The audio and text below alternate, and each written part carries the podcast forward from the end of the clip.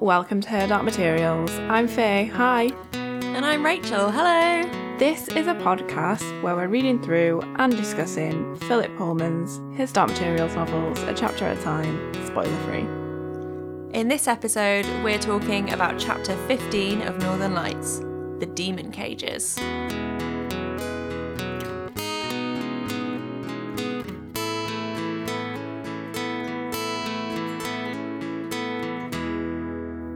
Hi. Hi, how are you? I'm alright, I'm alright. How are you? I I think I'm okay. I think I'm all right. Yeah. It's a uh, week. What are we in? I don't know. I don't even know what day it is. I have no idea at all what Yeah. week it is. Week something of isolation, and we've got another banger of a chapter for you, full of really happy things and puppy dogs and rainbows, and Yeah. not at all harrowing or horrifying. Yeah. Although, like, I, I was just saying this before we started recording, but I didn't find it as bad as last week's when I was reading it. But I think that might be because I was a bit ill when I was reading last, last week's chapter. And when we were hmm. talking about it, I was still coming off the back of not being very well, and it just all felt a little too much to get through. but this one, I mean, obviously, I don't know how we're going to go talking about it, but when I was reading it and making notes, although it is still quite stressful, it wasn't as bad for me. There is some more whimsy to it, perhaps, in the last chapter. Yeah, that's We've true. got kind of gotten settled. I was going to also mention this before we started recording, but I'm just going to say it on the podcast now. Sir, I went down to the purse box because I live in a flat, so our purse box isn't near our flat, it's down in the lobby area. And there was a little letter in there for me, and it was from Rach. It so sweet. And I didn't know that she was sending it me, and it had the two drawings that you guys have probably seen on Instagram because we posted them on there that Rach did of the both of us. And it had a Because I'm little a stalker. and it had a little uh, vampire magnet that I asked Rach to make for me, which is a little vampire book from Buffy. And do you know what I was just going to do? I was going to go and get it off the microwave and show it to everyone. I'm like, they can't see us. no, no, that's not how this works. they can't see. But I did post pictures on my Instagram, so if you want to go and have a look. But yes, it was it was a lovely surprise. So thank you, Rach. Aw, you're welcome.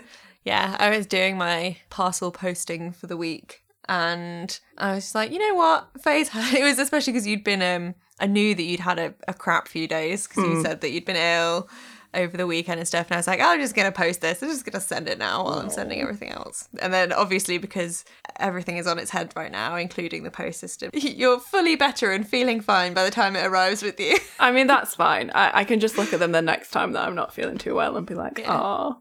cheer, cheer me up, post. I don't. The thing is, because obviously we want a bigger flat, but we can't move out now because of this. I really want my own little office space where I can like pin up all these nice things that I have, like when we went to the vampire ball last year and got all that Buffy in the vampire slayer stuff and lots of drawings from you and like other little things that some of them are in frames and stuff but a lot of them just live like under my bed or like propped up in places because i don't really have that space that's kind of mine that i could just like stick them up on the wall. So i'm looking forward to like when we move i, I can make a little collage of all these things. But at the minute in fairness they are propped up on my little shelf that is used to be my Buffy shelf that is now basically my Rach make shelf because it's just got all the stuff I've bought from Rach on there and now her drawings. So you've taken over the Buffy shelf. Sh- shrine to me in your house. Literally, yes. I am okay with that. I don't. Do we have much to talk about? I, like, Has anything happened? No, nothing ever happens anymore. I've done a lot of virtual pub quizzes recently. yeah, yeah, yeah. Like four a week.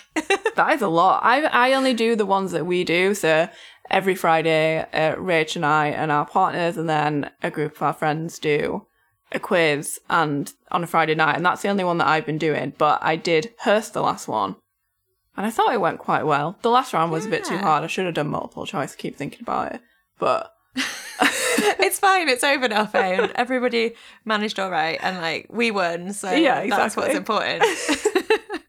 that is true. Uh, But yeah, it's fun. I, li- I like a virtual pub quiz. I mean, obviously, I'd rather be at a real pub, but that's not going to be happening for a while. So no, it's it's nice, but yeah, you did a really good job of hosting it as well. I think you did some really good rounds. We've been doing our pub quiz between us, which is always like some nice like, questions about music and topics that I might actually know about. And then we do my family pub quiz with my parents and my auntie and uncle, which is all like questions I don't stand a chance of getting because it's like old politicians, old footballers. Oh no. I don't I don't know Yeah. anything about football. And then like music that I definitely have haven't really listened to. And then like the occasional like youth question thrown in for me and my cousins.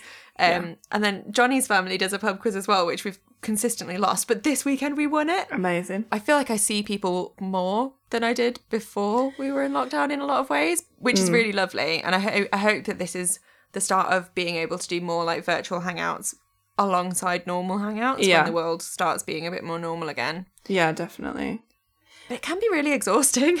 Yeah, it, no, no, no, absolutely, it definitely can be. And I was just thinking, actually, one thing that we didn't, I'm surprised we didn't mention last week when we recorded is that we're actually, at the time of recording this episode and at the time of recording last week's episode, are supposed to be in New York. Rach and I are supposed to be in New York.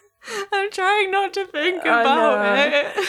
Oh, it's sad. It's sad, but yeah, we'll. uh, there's lots of things, horrendous things going on in the world. So our trip to New York is quite far down the like pecking order of things to be upset about. But I think that when it's your own thing, you do.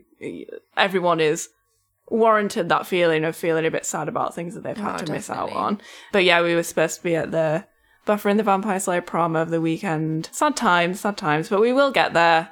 It's been rescheduled. We don't know if it'll happen when it's been rescheduled, but it'll happen at some point. I had convinced myself that I was fine with not being in New York and like everything was fine. I was doing really well at keeping busy. And then I had a massive wobble this weekend Yeah. and just was like sat in bed crying for no reason. But obviously, there's a whole plethora of tiny little reasons why I might be feeling a bit rubbish, including my womb kicking into action, which is. It's always the best time to have a cry. Yeah, I was just sat there, and my part, my partner, he was just sat there, just like, "Are you, are you okay? What's happened?" I was like, "Nothing's actually happened. I've just broken." Yeah, I'm just not doing so well. I read like the ideal tweet the other day that was like, yeah, it feels like you have three days of pushing everything down and pretending everything's fine, and then one day where you break, and then another three days of pretending it's all Yeah. all right, and you're pepping your step and trying to get through, and then you break again. And Yeah. I'm kind of starting to hit my stride on that cycle, I think. yeah, that's kind of yeah, that's a good description actually. That's kind of exactly how I'm feeling. I do have really good days and then really bad days. And like the tiniest thing can like trigger me into into like one of those bad days. Getting emails about things that have been cancelled and just like little things like that. Even though we know even though I know that they're going to be cancelled. Like you mm. just know because obviously they're coming up in like May or June or whatever. But like it's almost when you get the confirmation. Oh, definitely. And you tell yourself like, I'm gonna assume the worst. I'm gonna assume that not, nothing's gonna be happening for the next like year, year and a half. Like I'm just gonna not plan anything and not get my hopes up. But then when you get that email saying something's been moved, rescheduled, cancelled, it still feels like a kick. Yeah. And I think as well, I can't remember if I've mentioned this. I think that I've mentioned that I struggle in the winter in terms of like mental health wise. But I think one of the tough things that I think probably a lot of people are going through is that if you do struggle through those times, like I do, you kind of look forward to these times where it's lighter, warmer. I mean, obviously I don't do too well in the heat, but like if it's not too hot, it's lighter at night, it's warm outside. You've got loads of plans because summer's come in. There's always a few staple things that I do in the summer. Like I always go to Slam Dunk Festival and like I usually go to BST, which is like a gig that happens in Hyde Park every year. And all those things are being cancelled. And then, I mean, obviously we don't know where this will go, but people seem to be thinking, oh, we might be through the peak of it into like end of August, September, and then but that's when it starts getting dark again, and it's like we've just done that, and we're not doing anything for this whole summer, and then we're going to be back into that again, and it's kind of like that's one of the things that I really struggle with. I try not to think about it because I'm just like. I don't. It's hard as well because I, on my down days, I'm like, this is just fucking waste. Like, what a waste of this like part of our lives. But I try not to think about that, and I try and think of like the positive things that have come out of it. Like, we're doing the podcast more and spending more time with Liam and like learning how to be in this situation, which I think is good. But yeah, it's it's tough, and I do think about how it's going to be when it does get to those like dark days again in winter, and it kind of feels like we've not done anything for the entire year. It's tough. It is. I'm just putting a big old cross through 2020 and kind of if I'm counting getting through it as like a really big achievement. You know, mm. you're literally trapped inside your house all day long. So just getting out of bed, getting up, doing something Yeah. with your day, it all counts as an achievement when it's times like this. And for a lot of people, that's an achievement on a daily basis. Yeah. So I'm kind of considering myself lucky that, you know, I'm I'm able to kind of carry on working on some of my own stuff from home and um that I'm able to kind of occupy my time. Everyone's gonna look at this year. It's not like someone's gonna be like, oh, in 2021, then I can be like, oh, what did you get up to last year? oh, what? You didn't go on holiday? What were you playing at? Like Yeah. everybody is in the same boat. No, very true. And we are very yeah. lucky. I think I'm just not going to count this year towards my age. Oh yeah. Oh, definitely.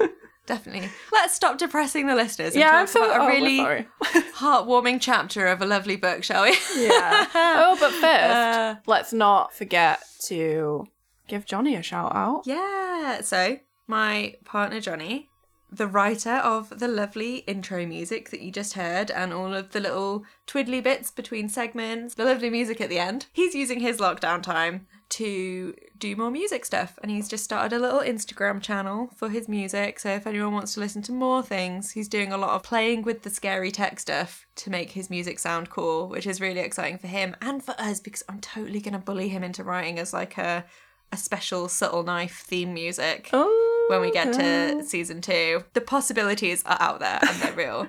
and he is Johnny Knott Music on Instagram. That's where he's posting most of his stuff at the moment. So you can find him there, which is J O N N Y K N O T T music. yeah. Instagram. Go and listen. yeah. And you get to hear his singing voice too, which you won't have heard yet. And he has a very beautiful singing voice. So Aw, he does. he does. I almost forgot. What was your demon this week? Oh, I'm trying to think of an animal that's just got really severe mood swings. And to be honest, to me, that's just a cat. Yeah, it's also really tough to think of what your demon is this week when we're when we've like we've just been saying we've not really been doing that much and things haven't been changing that much. So mm. it's quite it's quite hard. Yeah, I think it's probably just my usual demon, my like full time demon. He's a sassy house cat. He's probably been sleeping in the sunbeams on our bed because our bedroom gets like a really nice bit of afternoon sunlight and then it gets too hot. But he would probably love that. I've been mood swing city and house cats do tend to have that tendency of being like, love me, stroke my belly. I will claw your fucking eyes out if you come near me. Love me, scratch my ears. And that's how I've been feeling. Yeah. So 100%. That's what my demon. I feel like that's just my general emotional state. Is like one minute I'm like, please touch me and give me attention, and the next minute I'm like, how fucking dare you come anywhere near me or speak to me or touch me? I just feel like it's just me all over. Yeah. What would yours have been? I found it hard to think of one, and I have gone with a sloth, even though I hate sloths. I think they're vile Why do you hate them? because they're hideous. what did a sloth ever do to you? They haven't done anything to me, right? I don't hate them Oh, being alive. They're over egged, but They're just creepy. I think it's because I'm a bit scared of them. Not scared of them, but they just creep me out. They've got like creepy long arms. And like sometimes I'll see a sloth and I'll think it's really funny, like when there's sloths that wear pajamas. Or like when there's that video of Kristen Bell crying on the bed about sloths. Great. But then when you see it like creeping across the road and they're really slow and horrendous, I'm like, ew, that's just no, it creeps me out. Oh. Oh, that's what makes them sweet. Last oh. time I was at London Zoo, the sloth had just had a baby, and he looked like a little ball of wool. he was just like oh. so hairy and like yarny looking. It was just oh, it's really cute. They're just Yeah. weird. But yeah, I think I'd be a sloth because everything's just been a bit of an effort this week. Like a little bit more than usual. Getting out of bed, doing work, dragging myself outside. It's been an effort. We had a really, really lovely message from one of our new patrons called Katie. It was just really, really sweet and made us do a little happy cry, Yeah. um, saying how much she's enjoyed listening to the podcast and how much she enjoyed reading their books for the first time through. And it was really nice to have a podcast that helped to fill the gap between the books, especially when not a lot of her friends read it too. And we are so happy to be your friends that read the books. Welcome to book club. Yeah. Oh, thank you so much. It was so sweet. Honestly, it's probably one of the nicest messages we've we've ever had. So thank you, Katie. It was a lovely happy cry moment. Yeah. We bloody love an email. We do. bloody love a patron. If you want to become a patron or email us, you can email us at her.materialspod at gmail.com and you can find us on Patreon at patreon.com forward slash HDM pod. HDM pod. Yeah. I never say the patron thing, so I don't I can't remember. Yeah, it's patreon.com forward slash HDM pod, and I'm keeping that in because I liked how you were like, HDM pod? I'm Good at podcasting. Oh god. Uh, actually, I am going to do a very quick shout out to our friend Claire because I have convinced her to buy the books and she's going to listen to the podcast. So this will be a little surprise for her when she gets to this point. Hi, Claire. Hi. Although I do think I said to her when I um I think we've mentioned her before because she's she's a person that has a dog called Mr. Wilson and I'm so sure we've mentioned Mr. Wilson before. definitely mentioned Mr. Wilson before. Yeah, so He's great. he's cute. Hi, Wilson. If you're listening, hello, Mr. Wilson. Last chapter, the Egyptians were attacked by an unseen enemy when stopping to rest.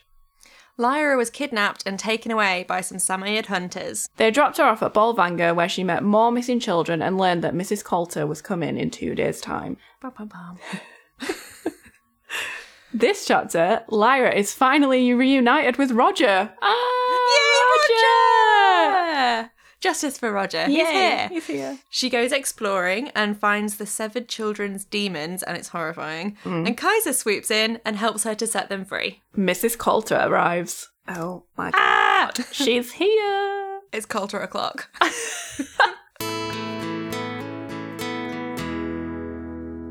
The first thing we learn in this chapter, which is very strange, is that Lyra isn't imaginative. it feels like Philip's gone, oh, if you read the first part of this book, it sounds like I've written a really imaginative child. Let me set the record straight here, folks. Yeah, and it's so strange because it's like, oh, she's not imaginative, and then it's like, no, she isn't, and here's why. And it like does a little explanation. It kind of reminds me Yeah. of when you're trying to dig yourself out of a hole, and he's like, no, but all those other bits and the other chapters, that's not because she's imaginative. That's just because she's a good liar, and a lot of good liars, they're not imaginative. They can just lie. And I'm like, okay, Philip, okay. I quite like it. I'm here for it flipping kind of our expectations of what a protagonist in a book that's aimed at a younger audience is supposed to be because it's always like so and so they have such an active imagination and i kind of enjoy that he's like oh you think that this little bubbly girl is really imaginative well she's not she's just really bloody practical and good at lying Yeah, like, I don't eh. mind it. I, like, I don't mind it at all. I just didn't remember it. Like, I didn't remember this being a thing. So I was when I, I was a bit shocked when I read it. I was like, oh, okay, cool. It kind of changed my um view of Lyra a little bit. Yeah. I had to Google one of the first words in this bloody chapter. I had completely forgotten what sanguine meant. I was just gonna say, was it sanguine? I googled it as well. Yeah. It means positive slash optimistic. Yeah. So there you go. She's positive and practical, but not imaginative. Yeah. Basically, what it says is.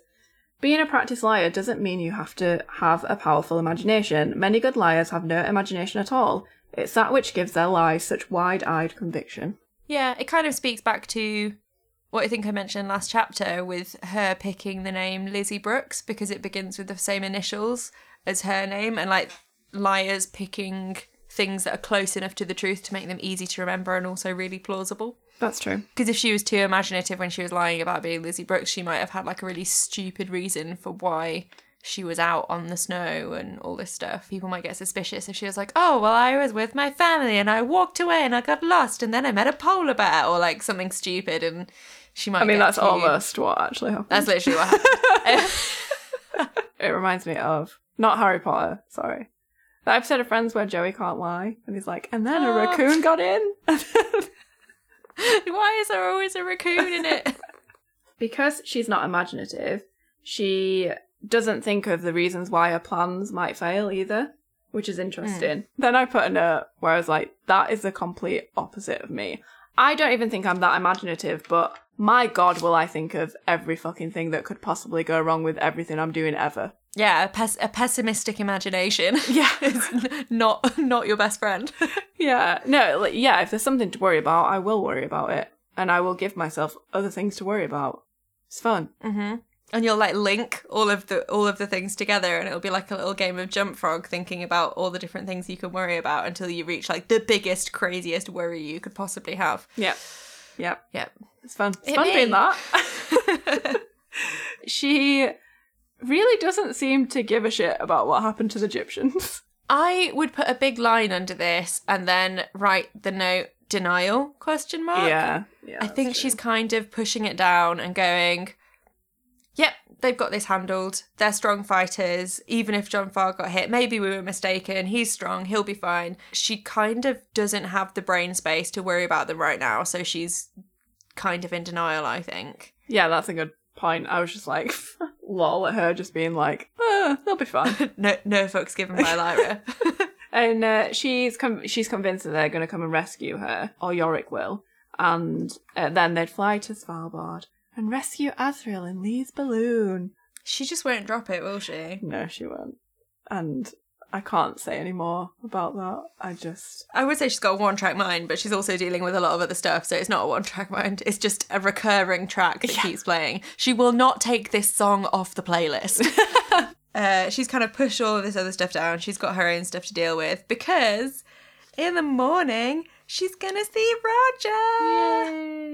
She is eager to see him. I mean, I'd be pretty eager to see him because at this point, does she even know if he's still alive? Right? Yeah, she seems pretty uh, sure that he is. Yeah, I mean, again, there's probably a thing of her imagination or lack thereof stopping her from imagining uh, him in Tony Makarios's position the moment you saw Tony Makarios, because that's where my mind would have gone. Yeah. It's like, oh god, same thing's probably happened to Roger. We're all doomed. Um, would be where I'd go. But she's just assuming he's probably fine, which is good because he is. Thank fuck. Yay. Yes, thank Yeah. God. She sees him as soon as she goes in for breakfast, and he is sat eating, and she manages to crouch next to him so that Pan can speak to. Sal- is it Salcilia? Sal? Salcilia? Salcilia? Roger's demon. Salcilia. Pan surprises her so much that she like she's a chaffinch and she like flutters about and he has to become a cat and like pin her down and be like shh. Yes. But apparently nobody notices because like kids demons have scraps all the time. Yeah. And so it's just like a normal kids demons having a little scrap. So that made me think actually, fights between kids' demons are common. So when does it become a situation when the humans fight and not the demons? So like even like take being a kid out of it. If you are a Are human, you in imagining it being like Pokemon? No, mm, I'm just thinking like if you're an adult or like a person in Lyra's world and you had a demon, you have a demon that might fight with another de- another demon, but then you are also a human who might fight with another human. So like, how does that work? I think if you were having just like an out and out fight, you'd just have a fight. Mm. But these are children that are like pretending to be well behaved so as not to get told off by the adults. And the best way to have like a kicky fight under the table is to get your demons to have a scrap. Mm. and like pretending like everything's okay. So I think the demons fighting is the equivalent of a kicky fight under the table rather than like a proper punch up in the playground. Do you think they do the same then if the I mean probably getting out of being a kid here, but like teen teens uh, a little bit of footsie under the table. Do you think that would be the same for the demons? Little little demon smoochies. That would be cute. Roger sees Lyra and goes pale, and then Pan has to keep him from shouting with joy by shaking Cecilia. So a lot, there's a lot of like demon shit going on here. yeah, it's a lot of Pan and Lyra playing it cool and managing to keep it really cool, and R- Roger just struggling to not be ridiculously excited, which I don't blame him. No, I he probably blame him. thought he was done for, and the only person he knows in the whole room, I think, is maybe Billy Costa. Yeah. And then Lyra shows up. Oh, Lyra. Yay! Yeah, I'd be like, I'd freak the fuck out, but yeah, I think I'd struggle to play it cool as well. And we know that Lyra's the cool one of the of the duo. That's true. So Lyra's trying to make sure that no one suspects them. So she like rolls her eyes at her new friend, like this fucking guy, Yeah. and uh, she leaves Pan to explain everything to uh, Cecilia. And uh, the girls are all sat together and gossiping and being mean. Ew, no, yeah. I like it. I'm happy that Lyra's quick to make a group of friends, but um Yeah, but- it's a bit of a girly stereotype to say the four girls collected their trays of cornflakes and toast and sat together, an instant gang, excluding everyone else in order to gossip about them. yeah, that's what I mean. I don't really. It's a bit of a, a mean girl stereotype that I'm not here for. yeah, I would agree with that. I don't think Lyra would do that, but I do think Lyra notoriously doesn't have a lot of friends that are girls.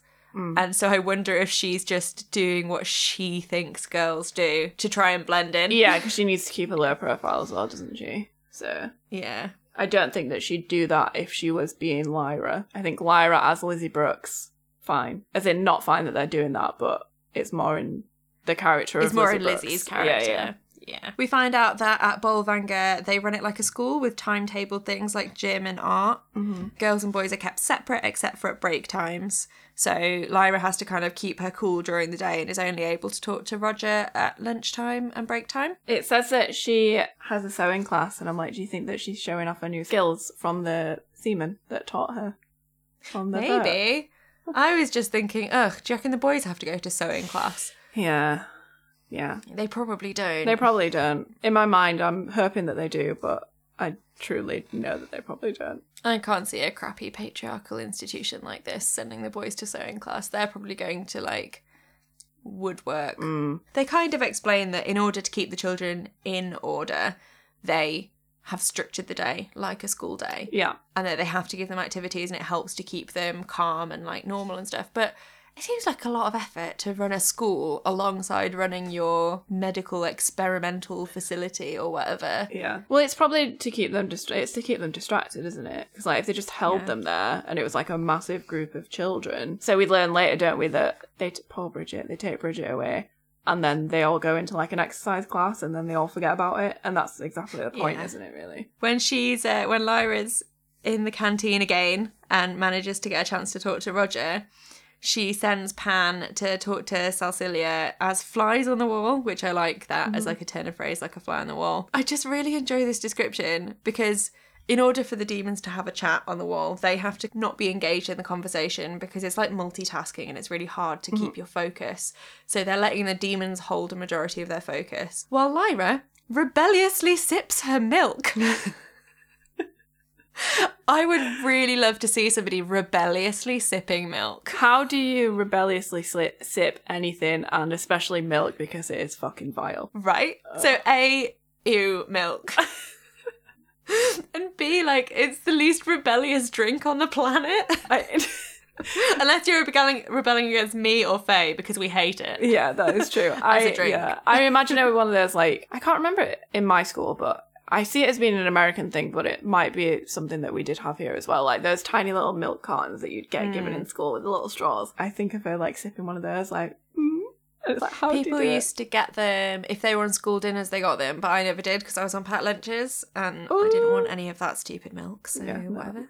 No thanks on the milk, I'll pass. Always. Like you said, it is interesting that if your demons are having a conversation, you can like hear it, but also can't. Like you have to make a decision to like either tune into it or tune out of it. holding your focus is hard. I imagine it is Yeah. like multitasking, like splitting your focus. The next thing that happens is that while they're trying to concentrate on the demon's conversation, she hears the name Tony Makarios. Mm-hmm. And it kind of pulls her attention away, and Pan and Roger's demon have to like slow down because basically the main focus of the conversation is now like, okay, we're way more interested in finding out what the kids think happened to Tony Yeah. and the next few things that come are all the kids' different theories of what happened. Mhm. So, one of the theories of why he was taken is that he looked older than he was. And that because he was quite like, just quite like a slow moving kid, like quite a chilled out kid. They say that his demon never changed very often because Tony never thought much about anything. I think that's a bit harsh. I think he's just a chill guy whose demon doesn't change a lot because Yeah. she because she's chill too. I just I don't want it to be like his demon didn't change very much because he was because he was stupid. that's not that's not fair. No, it's not. But again, it's something that like kids might think, right? They don't really. Yeah. You wouldn't expect children to be able to like delve further down into why it might be. but I wonder if that's a sign that you're getting older is that your demon changes less frequently Maybe. And Yeah. that that's a sign of them starting to settle. Yeah. Um, because that might be why they took her away if it looked like she was settling when even if she wasn't Yeah. if she just didn't change very much one of the kids suggests that they kill your demon to see if you die and someone else is like well why would they take this many of us if that's Yeah. the case because they'd just do it once and they'd know and also they'd know from like the amount of people in the world that have died from Yeah. their demons getting killed a girl says that she knows what they do. So she knows what happens when they take the children. And she says that it's because she was with him when they came for him. And she blushes and waits for people to tease her about it, but they don't because also all these kids are absolutely riveted and they're like listening and they're absolutely riveted, but they're pretending not to care. Yeah. So everything they're saying, they want to be telling in like a spooky stories around the campfire voice, they're having to say it in like a really indifferent manner. And I'm really enjoying picturing that scene Yeah. of all these kids like desperate to know what everyone's talking about, but like playing it cool because like. Have you ever seen a kid try to play it cool? Like they can't do it. It's hilarious. That's true. So, She says that apparently a doctor or somebody came in to take Turner and they asked that person what was going to happen to him. And the person said, uh, We just put you to sleep and then we do a little operation and then you wake up safe and sound. And then somebody chimes in and they're like, The holes, they make a hole in your head like the tartars, I bet. I'm like, Everyone's obsessed with the bloody tartars and the holes in the head. We're hearing so much about it. it seems to be one of the biggest rumors of things that is what happens to you. One of the biggest misconceptions, but one of the ones the kids love the most because it sounds most gruesome, I think. Yeah, exactly. Tony kind of fights back with this nurse and says that she's lying, basically. And they he wants to know what they were going to do with Ratter, and the nurse says, "Well, she's going to sleep too, just like when you do." And Tony says, "You're going to kill her, aren't you?" "I know you are. We all know. That's what happens." And the nurse says, "No, of course not. It's just a little operation, just a little cut. It won't even hurt, but we put you to sleep to make sure." Yeah. So this whole rhetoric around it's just a little cut, and it kind of continues throughout the chapter is um the kids are like, "Oh my god, what sort of cut?" And the girl says, She just said it's something to make you more grown up. She says everyone had to have it, and that's why grown ups' demons don't change like ours do. So they have a cut to make them one shape forever, and that's how you get grown up. And for me, reading this whole little bit about the way this nurse has explained it to Tony, it really is really reminiscent of a lot of the rhetoric that surrounds FGM. Mm-hmm. I'm going to pop a little trigger warning in because I felt like I wanted to kind of go into that and why I think it's represented. If this is something that might be a trigger for you, maybe skip like a minute or so, minute or two ahead, because I'm going to kind of go into it because it's something that I do think needs talking about. Many times it is described to people as just a little cut. It's often referred to as a rite of passage to make you more grown up. And a lot of times it's something that is done as like a cultural thing and it's often parents will have it done to you because it was done to your mother and mm. because it was done to her mother and it's something that is passed down. It refers to a procedure that has zero medical benefits. It is painful, it is dangerous. It is quite an upsetting topic, but it's one that definitely needs talking about mm-hmm. because at present in the UK, 130,000 women and girls are living with the consequences of this. And in the world as a whole, 200 million women and girls are living with the consequences of it. So it's it's a really serious topic and I'm kind of I don't want to bring everybody down with this, but in the way that it's referred to in the books as it's something to help you grow up. Yeah. It's something it's just a little cut. It's all of the rhetoric around it and the talk around it. It feels very reminiscent of the Mm. talk that surrounds this. It is all to do with growing up. It is a lot of it is to do with controlling a woman's sexuality and Yeah. it's to do with having control over women. So I see what you're saying, and I didn't make that connection when I read it, but now that you've said it, it makes complete sense to me, and I wonder if it was on purpose. Yeah, I don't know if it is on purpose or not because I don't know how prevalent knowledge of it was when Philip was writing this book. I can imagine him looking up different rites of passage in different cultures and societies for Yeah. people of this age group. And it is something that is done to young women and girls around this age and as young as like actually as young as six or seven years old as well, which is hmm. horrifying. Anyway, as part of that research, the little research dip I did into this, I did also find some really good charities that are trying to enforce legislation across the 28 countries that still, I think it's 28 or 32, that still have it not made illegal. Mm-hmm. And there's a lot of charities that are pushing for making it illegal in as many countries. In, in all countries because it is against human rights. And there's some really great charities that are helping to find resources, educate people about FGM and to help survivors and support survivors. So, some of those charities are forward.org, uh, Freedom Charity, 28 Too Many, and Save the Children and Refuge also have quite a large focus on it. And there's so many more charities worldwide, but those are mostly ones that are based in the UK. And we'll link to them in the description. We will, yes. I act- I would actually be really interested to know whether Philip Pullman did think about this because, in a way, if he did, it's actually a pretty brave thing for him to do, and also one that he should be applauded on because he is taking something that happens to young girls and applying it to both sexes.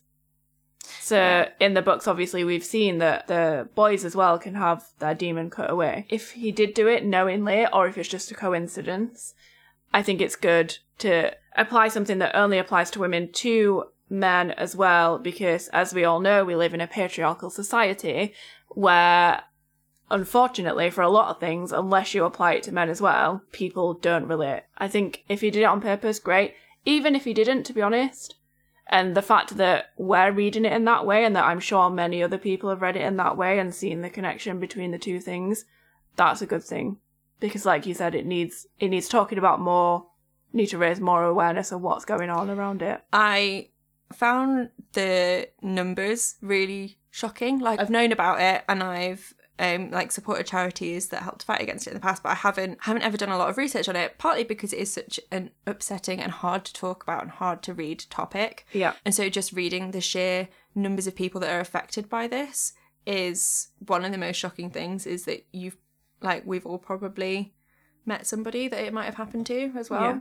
Very true. From one serious moment to another. The kids are kind of coming to the end of talking about what they're talking about. They actually get interrupted, and Sister Clara and a man in a white coat, who Lyra hadn't seen before, come and they ask Bridget McGinn to come with them Oh, and take her away.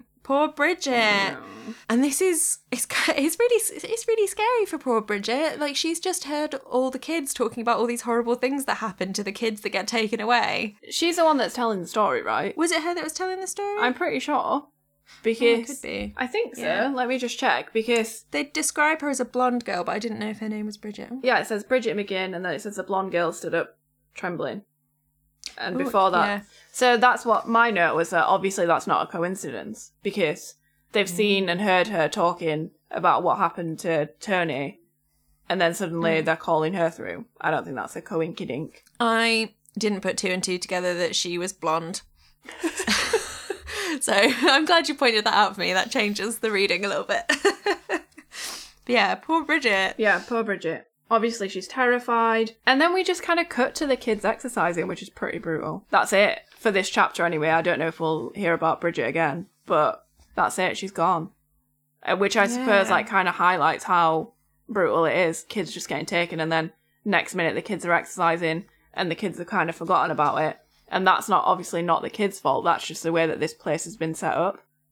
If you put Yeah. a bunch of kids in a hall and give them like footballs or whatever to play with, they're they're gonna forget about Yeah. what's just happened. I love that at first, when they get taken into the room to play these games, Lyra's never played a game in her life. I know. Like she's never she's clearly most of her playing has been like with Roger running around on rooftops or like hatching plans to steal boat bungs. Um so she doesn't really know how to play like a team sport. I think that's really sweet. yeah, Like it just shows how different of a childhood she has had Yeah. to everyone else. yeah, exactly. But she picks picks it up really quickly because she's a a natural leader. And I was like, hell yeah, she is. She's a natural leader. We know this. Such a natural leader, Lyra. Yeah. And then, yeah, like we just said, that adults have obviously done this on purpose to make them forget about what's just happened. We skip to at lunch and they see Billy Costa. Yeah. Yay, Billy. Billy's okay. Billy's okay, thankfully. And then Lyra tells him that the Egyptians are coming to take him home, and he nearly cries aloud with joy. Bless him. Oh, he's so happy. And uh, Lyra tells him that he has to call it Lizzie and that he has to tell her everything that he knows. And then they all sit together with Roger as well. So then Billy tells her everything that he knows. So Billy had heard from a nurse that children who had had the operation were often taken to hostels further south, which might explain why Tony Makarios came to be wandering in the wild. But Roger had something even more interesting to tell her. And then Roger tells her that he's found a hiding place, like in the ceiling. Yeah. Like those little Yeah. ceiling tiles that like push up. Yeah, I love that even without Lyra, Roger has like that spark of adventure in him. Yeah, definitely. Because like him and another kid found the tiles and they like lifted them up and crawled up into the space and like crawled a little way but then came back. But like he's still being like doing a bit of mischief even Yeah. when Lyra's not there. I think she's the obvious ringleader when they're together, but he can still do mischief without her. And yeah, he probably did get that from her in fairness. I think he just kind of keeps it on going while she's not there. So Lyra's like really pleased with that discovery because like she thinks that she can use that. It's just nice intel to have that you could like fucking crawl up into the roof. Yeah, she sees it less as a hiding place and more as a highway, Yeah. which I quite like. I don't know how you could describe her as not imaginative because Roger sees, oh, there's a space, you can hide in it, and Lyra sees a space and goes, oh, I wonder how many rooms we could get to from here. And I see that as imagination, but maybe it's not. Maybe it's just an extension of practicality. But you know what though? What I'll, uh, the other thing that I see as imagination is her imagining going to rescue Asriel and like be like flying the balloon to rescue Asriel. That's imagination, right? Maybe it's because she's so determined to do it that it's not imagining because it's going to be true. It's kind a of plan. thing. Like in her head, it's so solid because she's so stubborn. I don't know. I suppose it depends what you would de- define imagination as being because everyone has imagination because everyone can think and everyone can think about what's coming next. And to me, anything like that really is imagination. But maybe Philip Pullman is getting at the fact that she's not maybe like creatively imaginative. She's not imagining rescuing Asriel on a unicorn. Yeah, still very practical. Yeah. If you could call a balloon practical. I mean, Lee would call it practical. That's very so We, w- we will too. Yeah, that's very true. The doctor comes in and says that there's going to be a fire alarm test. How bloody convenient. Hmm. convenient fire alarm is convenient. Yes. Lyra is clearly thinking the same because she has an idea. Then Lyra and some of the girls are then taken out and tested for dust. There's a great Lyra moment here where she kind of realizes that they're not going to do the operation on her now. But she does say it obviously made them frightened that they were like taken into these labs like one by one because obviously why wouldn't it? And she says, How cruel it would be, Lyra thought, if she perished without striking a blow at them. I love that she is potentially thinking about that she's gonna die. And instead of being like, oh shit, I'm gonna die, she's like, oh, it'd be really shit if I died and I didn't get to hit any of them. If I didn't get to smite them, Yeah. I would be really mad. they want to take loads of measurements and shit. the doctor and the nurse that take them basically she seems to be going around lots of different doctors and nurses getting all these different measurements. I'm imagining it like each one has a station that measures a different thing and the kids are just getting ferried between them. Hmm. All of the doctors and nurses seem to look the same. She- it was hard to tell the difference between them because even though they looked different or had different demons they all had the same like air about them. They had a strange, bland, calm manner, making them all look like sisters. But it is interesting because, like, that's not the first time that we've heard that they're all a bit bland. Keep that locked away. Definitely. uh, Lyra now plays fast and loose with the D word. Yes, she does. She uh, is getting measured and asked to stand on all sorts of inf- influence and stuff, and people are measuring her, and she's just throwing caution to the wind and uh, asking about dust.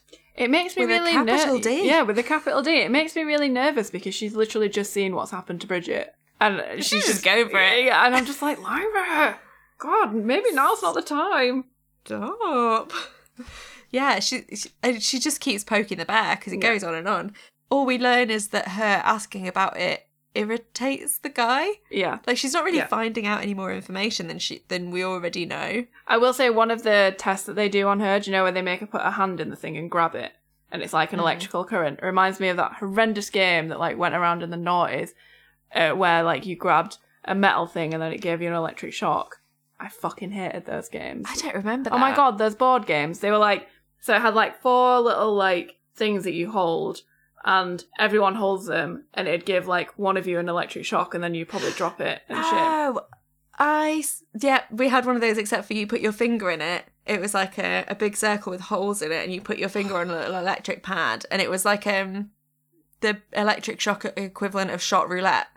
Yeah, like, uh, and fucking people loved it, and I hate it because I hate getting electric shocks. It was a massive thing in the noughties, these games, and I'm like, why the fuck is this a thing? Anyway, that reminded me of that because it said that she grabbed something and there was like an electrical current. It makes me think of when you go to like the science museum and you put your hand on the ball and it gives you static electricity and your hair starts to stand up, or you the glass balls that you get with the electric ins- current inside them that sends little like lightning sparks to your hand. In this bit as well, like, Pan's really tense and alert. He's kind of like prowling round because he's scared. And she's just risking more and more questions, and she just straight up asks why they cut people's demons away. Yeah. like, what are you doing, Lyra? I Like this is the moment in the film when the person hears the sound in the basement and starts walking towards the Yeah. basement instead of towards the phone to call 999. yeah. It was so dangerous.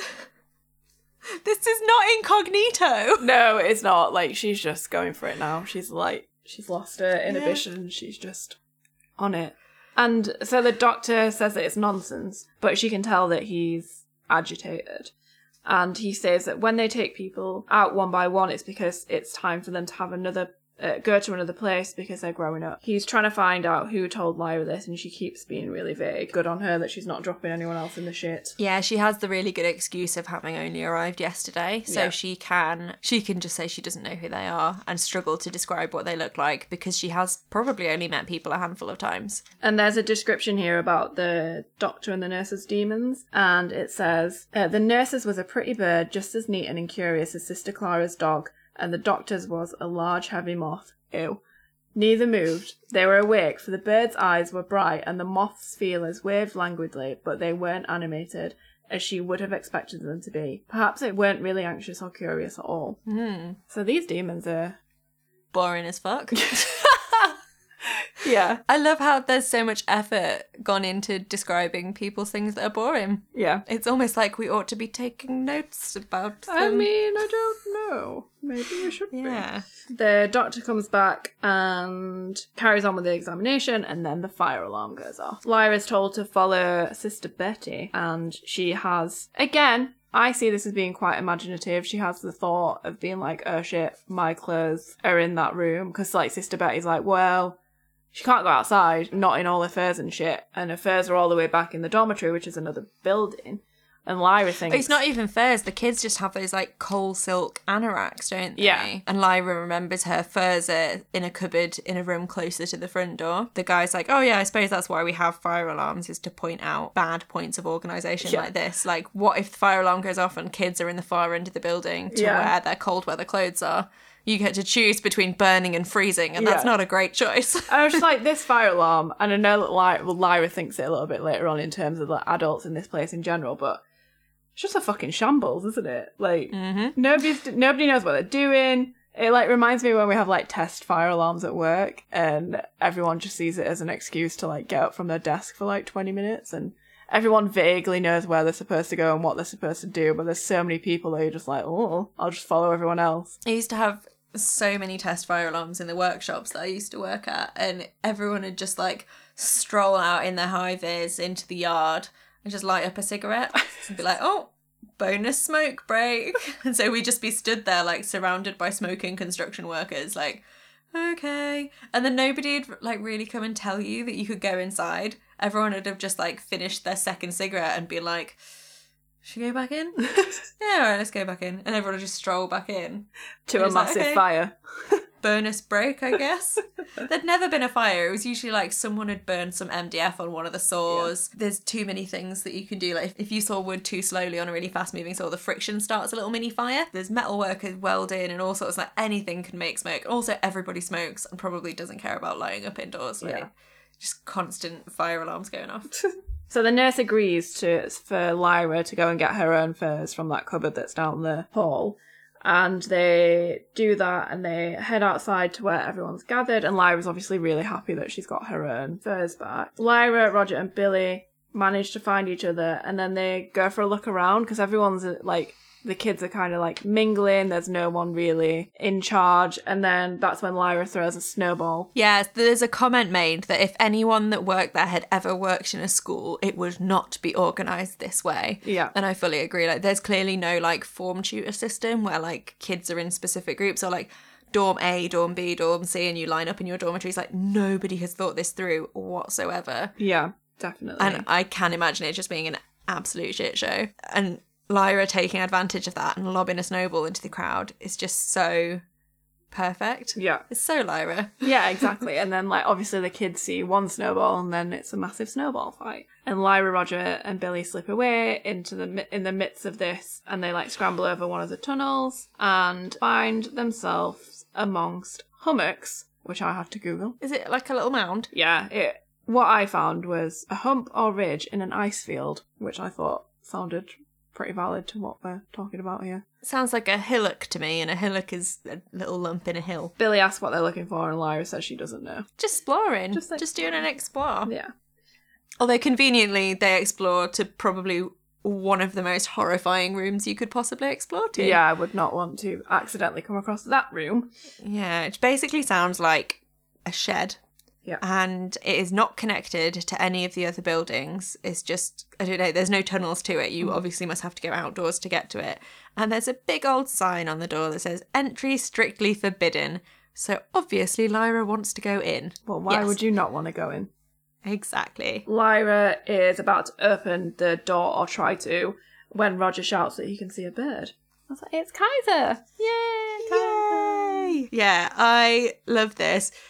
Lyra's like, oh yeah, Kaisa, my mate, my mate Kaisa, how's it going, buddy? And the boys are just absolutely gobsmacked. Yeah. Because they, they've never seen a witch's demon before, and they're like a demon without its person. The same reaction everyone had where they were like slightly horrified and really fascinated. And she's just having a chat with him because she's probably loving it. Oh, yeah, she's like, loving yes. I know this witch's demon. He's my friend. Yeah. Like, don't worry about it. I'm so chill about it because I've seen him before. you keep being gobsmacked. Yeah. Do you know what I thought actually when reading this chapter? Is that they don't say Kaisa once, it just says Goose Demon throughout the whole chapter. Oh, really? Yeah. Ah, interesting. It made me think, like, we do know his name, right? We've heard it, and we definitely have, because I wouldn't have remembered it for one. But we've Yeah. definitely heard it. So it's, it's interesting that they just keep saying Goose Demon. I wonder if it was be- uh, all written at a point before he named him properly. Maybe. I mean, he's made so many changes over the years to these books that it probably would have been very easy to go back to this chapter and just put Kaisa in rather than Goose Demon. Yeah. We learn that Kaisa has followed Lyra there and has been waiting for her to come out in the open, which is sweet. But like, also, I kind of get the feeling that although Kaisa's there to help, he's also a little bit pissed off. He's like, "Where the fuck you been, mate? I've been waiting for you to come outside." She's like, I'm I am a child. what do you expect? I'm in this weird place. Fortunately, he does have good news. Uh, most of the Egyptians are safe. Even though John Faa was wounded, it wasn't too bad. We find out who the Samoyed hunters were. They were hunters, and they're raiders who often prey on parties of travellers. Alone, they can travel more quickly than they can as a large party, which is why they got such a head start on everybody after the fight. Yeah, And the Egyptians are still a day away. yeah, So help is coming. Everyone we care about appears to be alive. hmm So that's great. But Lyra's still got to sort things out for at least a day. yeah. There's no mention of Father Coram, which I am assuming no news is good news. Yeah, surely. Maybe he just doesn't want to break a little heart. Oh, oh God. don't. Why? I don't, I, I don't want to think. I don't even I- entertain I the thought. Do not entertain thought, please. Okay, so No news is good news. Yes, yes, exactly. Lyra then tells Roger and Billy to like keep watch.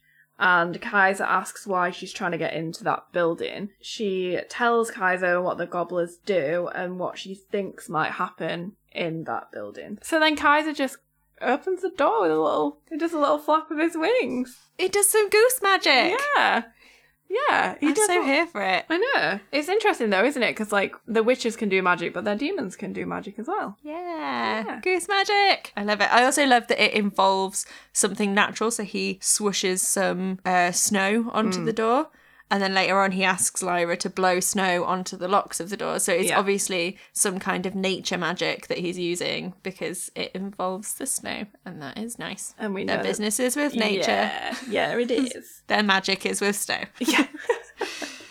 so they go inside. Pan's scared, but doesn't want Kaisa to see that he's scared. So he hides in oh. Lyra's furs. He doesn't want to be like embarrass himself in front of Kaisa. Yeah. He was well within his rights to be a little bit terrified though, because again I think he can feel with his like slightly magical demon energy that something was fucked up in this room. definitely Because um as soon as her eyes adjusted to the light, Lyra saw why.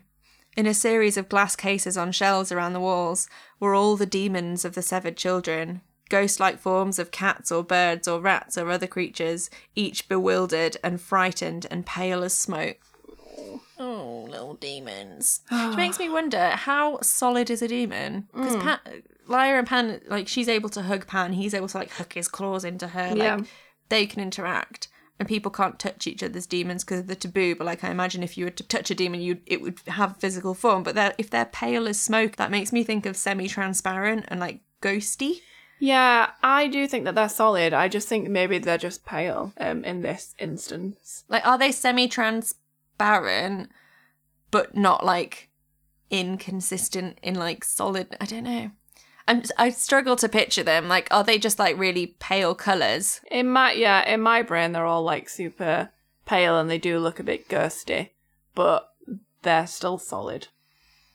Okay. That's what I. That's Yeah. that's what I kind of imagined. I bloody love that Kaisa's reaction to this is that he is absolutely livid. He's fucking fuming. He is so mad about this. Um, he is shaking with rage, and I, I'm really here for it. As a demon, seeing other demons in this situation, I can 100% understand that reaction. Yeah. And I'm glad that he's not kept his cool because it is not a situation in which to keep your cool. I'd be absolutely livid, and I'm glad that he's livid and not scared. Yeah. Same. Lyra tells Pan not to look at them. Kaisa asks where the demons humans are, and like yeah, at this point he's like fucking shaking with rage. And Lyra tells him about when she met Tony, and she looks at the demons who are all pressing their faces against the glass, and she could hear cries of pain and misery. It literally sounds like a nightmare. Yeah, it does. And she sees an empty, like, box for a demon with Tony's name on it and a few other empty ones as well, which obviously we can assume means that there are other kids that have died, which is sad. Yeah. Uh, she says that she wants to smash the glass to let them all out.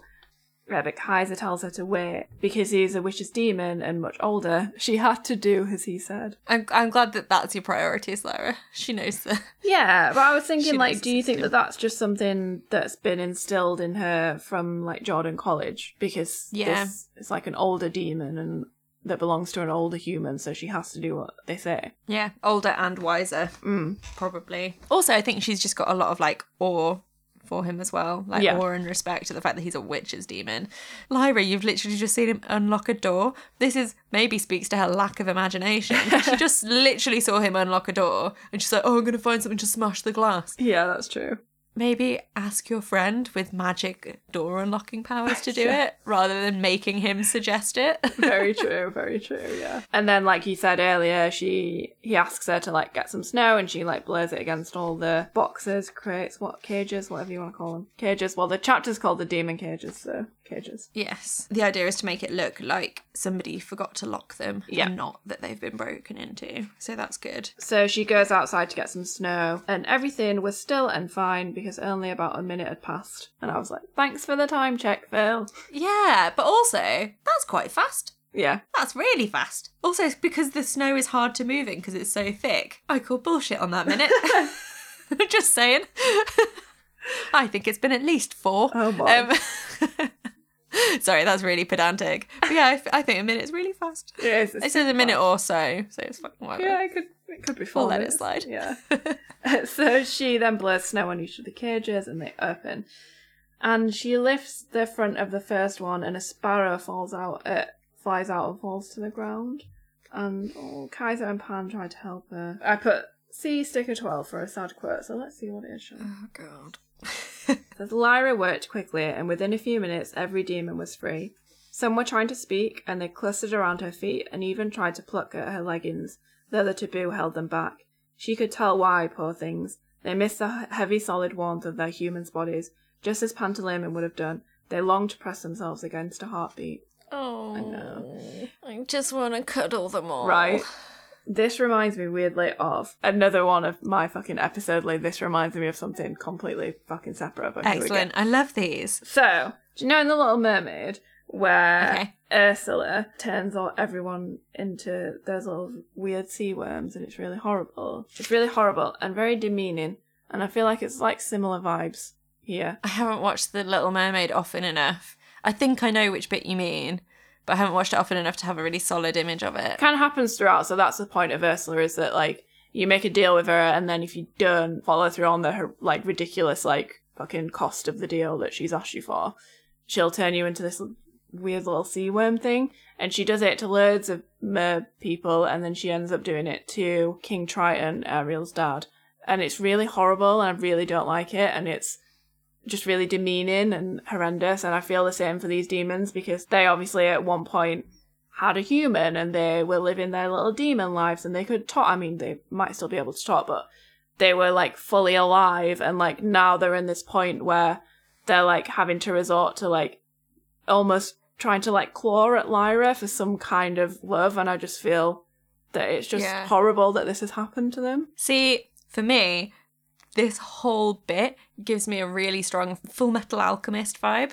Now, I don't know if you've seen it. I have not. the Full Metal Alchemist Brotherhood, there's a bit in it where there's a guy with a lab and he is trying to make chimeras that can talk. And a chimera is like a hybrid of different animals or like a hybrid of different things. And uh, there's just a really, really harrowing. It is simultaneously harrowing, horrifying, and gut wrenchingly emotional and like full of empathy. And that's kind of how all of these things make me feel. Mm. Um, so it's like a similar level of emotional state, but so I'm gonna make you watch it because it's a really emotional TV show and it's very very good. But there's a that bit you'll know what I'm talking about Oh, uh, if you've seen the show. The bit with the girl and the dog, and it's horrible, but it makes your heart ache. But it also gives you nightmares. That's what this makes me think of. Poor Nina. Anyway, For all these demons, yeah. Kaisa tells Lyra to go back and join the other children. And he tells her to be brave, the Egyptians are coming soon. And he's going to go and help the demons find their humans, and he says, but they'll never be one again. They're sundered forever. So, so that kind of answers really, because we hadn't really asked the question, but I suppose it's one out loud on the podcast, but I suppose it's one that we must all be thinking when we're reading these last couple of chapters where we learn that they cut away people's demons. If the human was to find the demon again, would they be fine? Would they just be reunited? And mm-hmm. this kind of confirms that they wouldn't be, even if they were kind of Yeah, if they'd just managed to get Ratter back to Tony, would he have made a full recovery? And probably not. And it's just really, really sad to think that you could be reunited from the thing that they've cut from you horrendously, but it still wouldn't be the same. Especially because we've had so much of the book is reinforcing that bond between human and demon and that they're literally a part of your soul. Like I imagine it could almost be compared to a lot of situations that could apply really heavily to like a lot of stuff to do with maybe grief and mental health. Yeah. with the idea that like you've lost something and there isn't a way of putting it back Yeah. even if something were to replace that or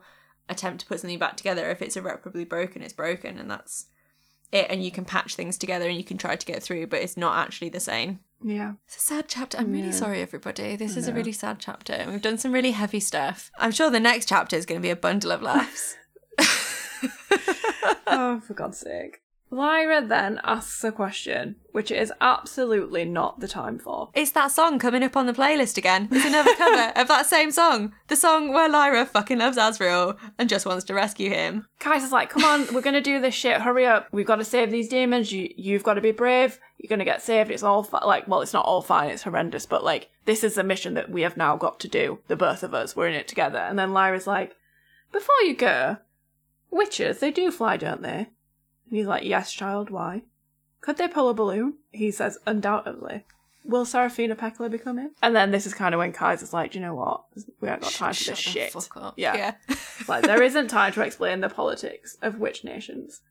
There are vast powers involved here, and Serafina Pekkala must guard the interests of her clan. But it may be that what's happening here is part of all that's happening elsewhere. Yeah, But also, you need it inside. Run! Yeah. Run! Go! Go! Get out of here! Kaisa gives her more of the time of day with that question than I would have done in that situation, I think. I'd have been like, Lyra, it's not the time. Yeah, I get it. And I, I get why Phillips put it in. Like, it's just kind of reinforcing that constantly this whole time we know that her aim, whilst it is also to rescue Roger and do all the stuff at Bolvangar, she also wants to do the secret side mission of rescuing her dad. Yeah. It's not the time. It's not the time for that song. We're, we're in the middle of like a, a sad, emotional playlist of things to do with people losing their demons and we need something inspirational the music needs to kind of surge up and be inspirational and like Kaisa's gonna help out and we're gonna get through this and then she just yeah changes it to some like disco party track about getting on a balloon like it's it's not 99 red balloons Lyra It's not the time. We're still on the sad songs right now. yeah let me get through my emotional playlist Yeah. So she runs back to Roger, who's figured out that they're demons, and she tells him not to tell Billy. Kaisa hides their footprints. Oh yeah, oh the demons trying to fly away and stuff. It's really sad. I don't even know if I want to read it out, but it's a bit horrendous. So Kaisa gets them all to turn to birds so that they can Yeah. fly away together, and they're all like flopping around and shit, and it's really sad. They're all struggling, but it, again, so Kaisa was absolutely livid, but he's also showing so much empathy and emotion and mm-hmm. tenderness because Yeah. every time one of them like drops behind a little bit, he'll like come and turn them around and herd them back together, and like he's tenderly like helping them out, and he's being such a good, gentle leader in this situation. yeah, And Yeah. like it's really nice that he's not he's taking like the perfect approach, which is like a really gentle, a really caring attitude towards it. Because he could be like, "Snap out of it, demons! Come on, we mm. got to get out of here! Lickety split, let's go!" Like Yeah. he he could be a dick about it if he wanted, and they'd still maybe manage to follow him. But he's he's going about it in such a lovely way. Yeah, and it, it's good to see that side of him because all we've seen of him so far is that although we like him as a character, he's just been very brisk with everyone so far. Um, so it's nice. He's been quite stoic. yeah, nice to see him have that kind of turn and be a bit more like caring and empathetic. So they all fly off or, like try to, and like he's like helping them fly, and some some of them fall, and he goes to help them, and it's all very sad. It's very sweet. Yeah. And they joined Billy, so Lyra and Roger joined Billy as the rest of the kids had started like lining up against the wall. Um, and they head back and they mingle in with them.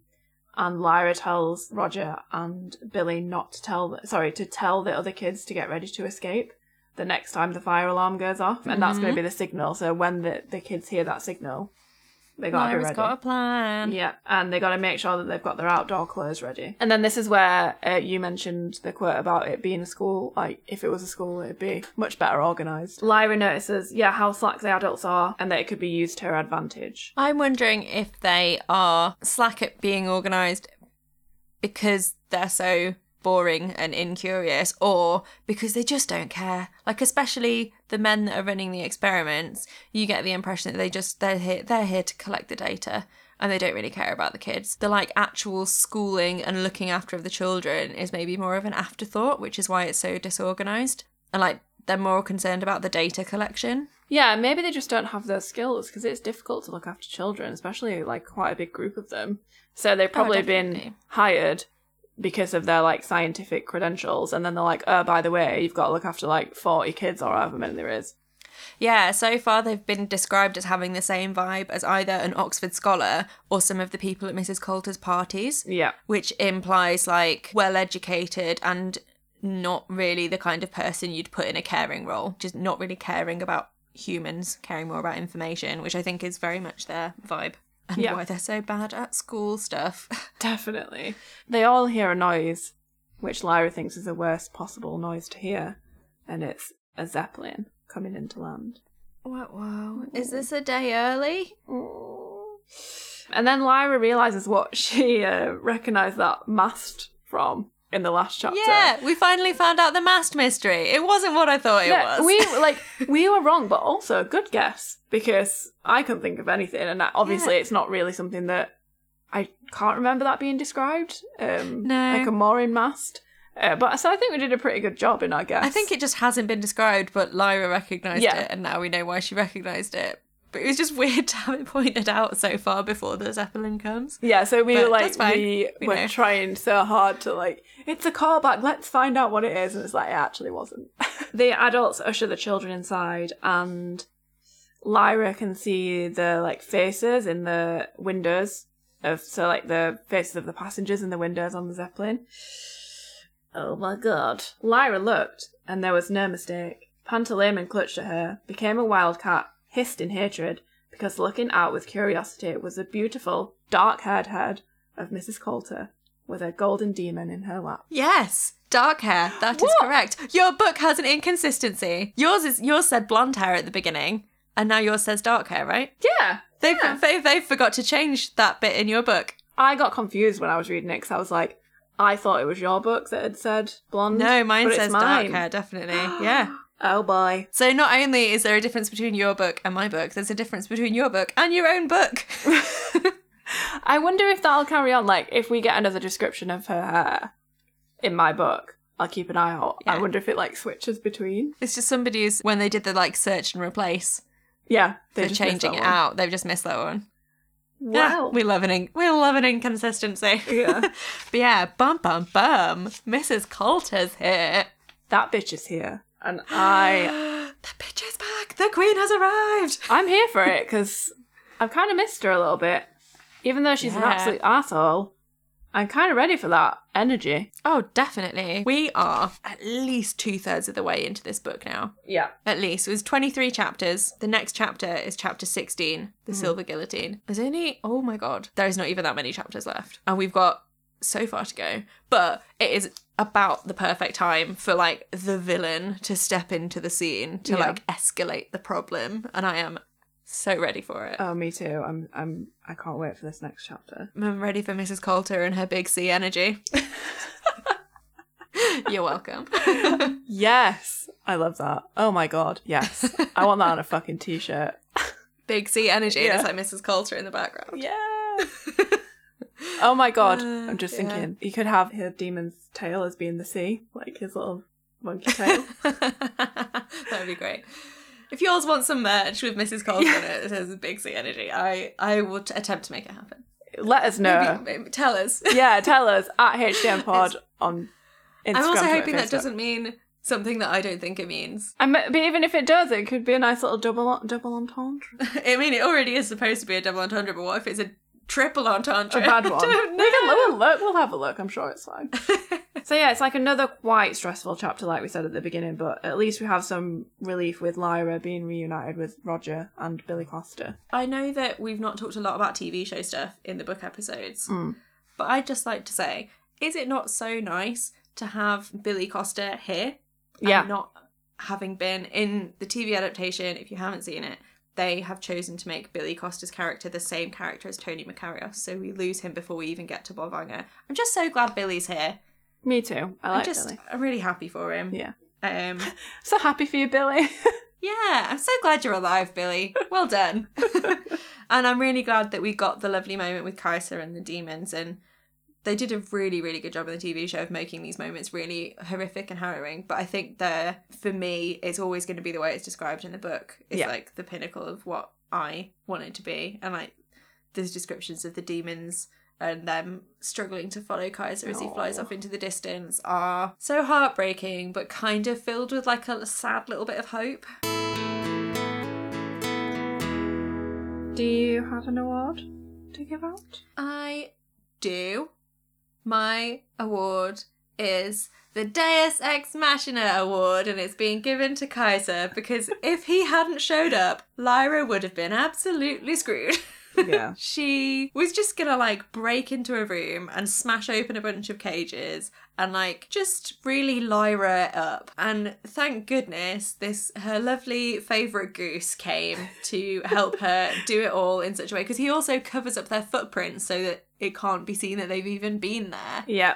Yeah, he does. He just basically saves the whole situation from being like the reason Lyra gets caught. So Kaisa, you were very necessary in this chapter.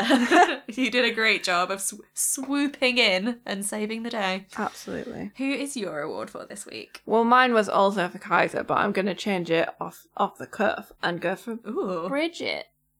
Oh, Bridget. Justice for Bridget because she clearly didn't want to talk to the group. She was very scared about them like jeering at her and stuff, but she also wanted them to hmm. know what she knew. And then she got taken for it, and I just She really did. Also, she's her. already lost her little baby boyfriend because they were definitely hiding Oh, in the cupboard to do like seven minutes in heaven. having a little smooch, yeah. And I just feel really sorry for her, and I think that she did she did a good by explaining to everyone else what she saw, so that they all knew what was going on. And she had a lot of courage doing that, and yeah, justice for Bridget. Justice for Bridget. I also feel like I had a justice for Bridget moment in the TV show too. I feel like she really liked yeah, Bridget. you were. You bloody love Bridget. to be fair, the little girl that played her in the TV show is also just really adorable, and she does a really good job of looking absolutely petrified. So Yes, yeah, I was- well done, that girl. Yes, definitely. I was had a thing for for Bridget, and I just wanted her to be safe. Just look after Bridget. Yeah. Protect protect Bridget at all costs. Protect Roger at all costs. Protect Billy Costa at all costs. Yes, yes, yeah. Lyra can protect herself at all costs. Yeah, she's but- fine. She's got a bear.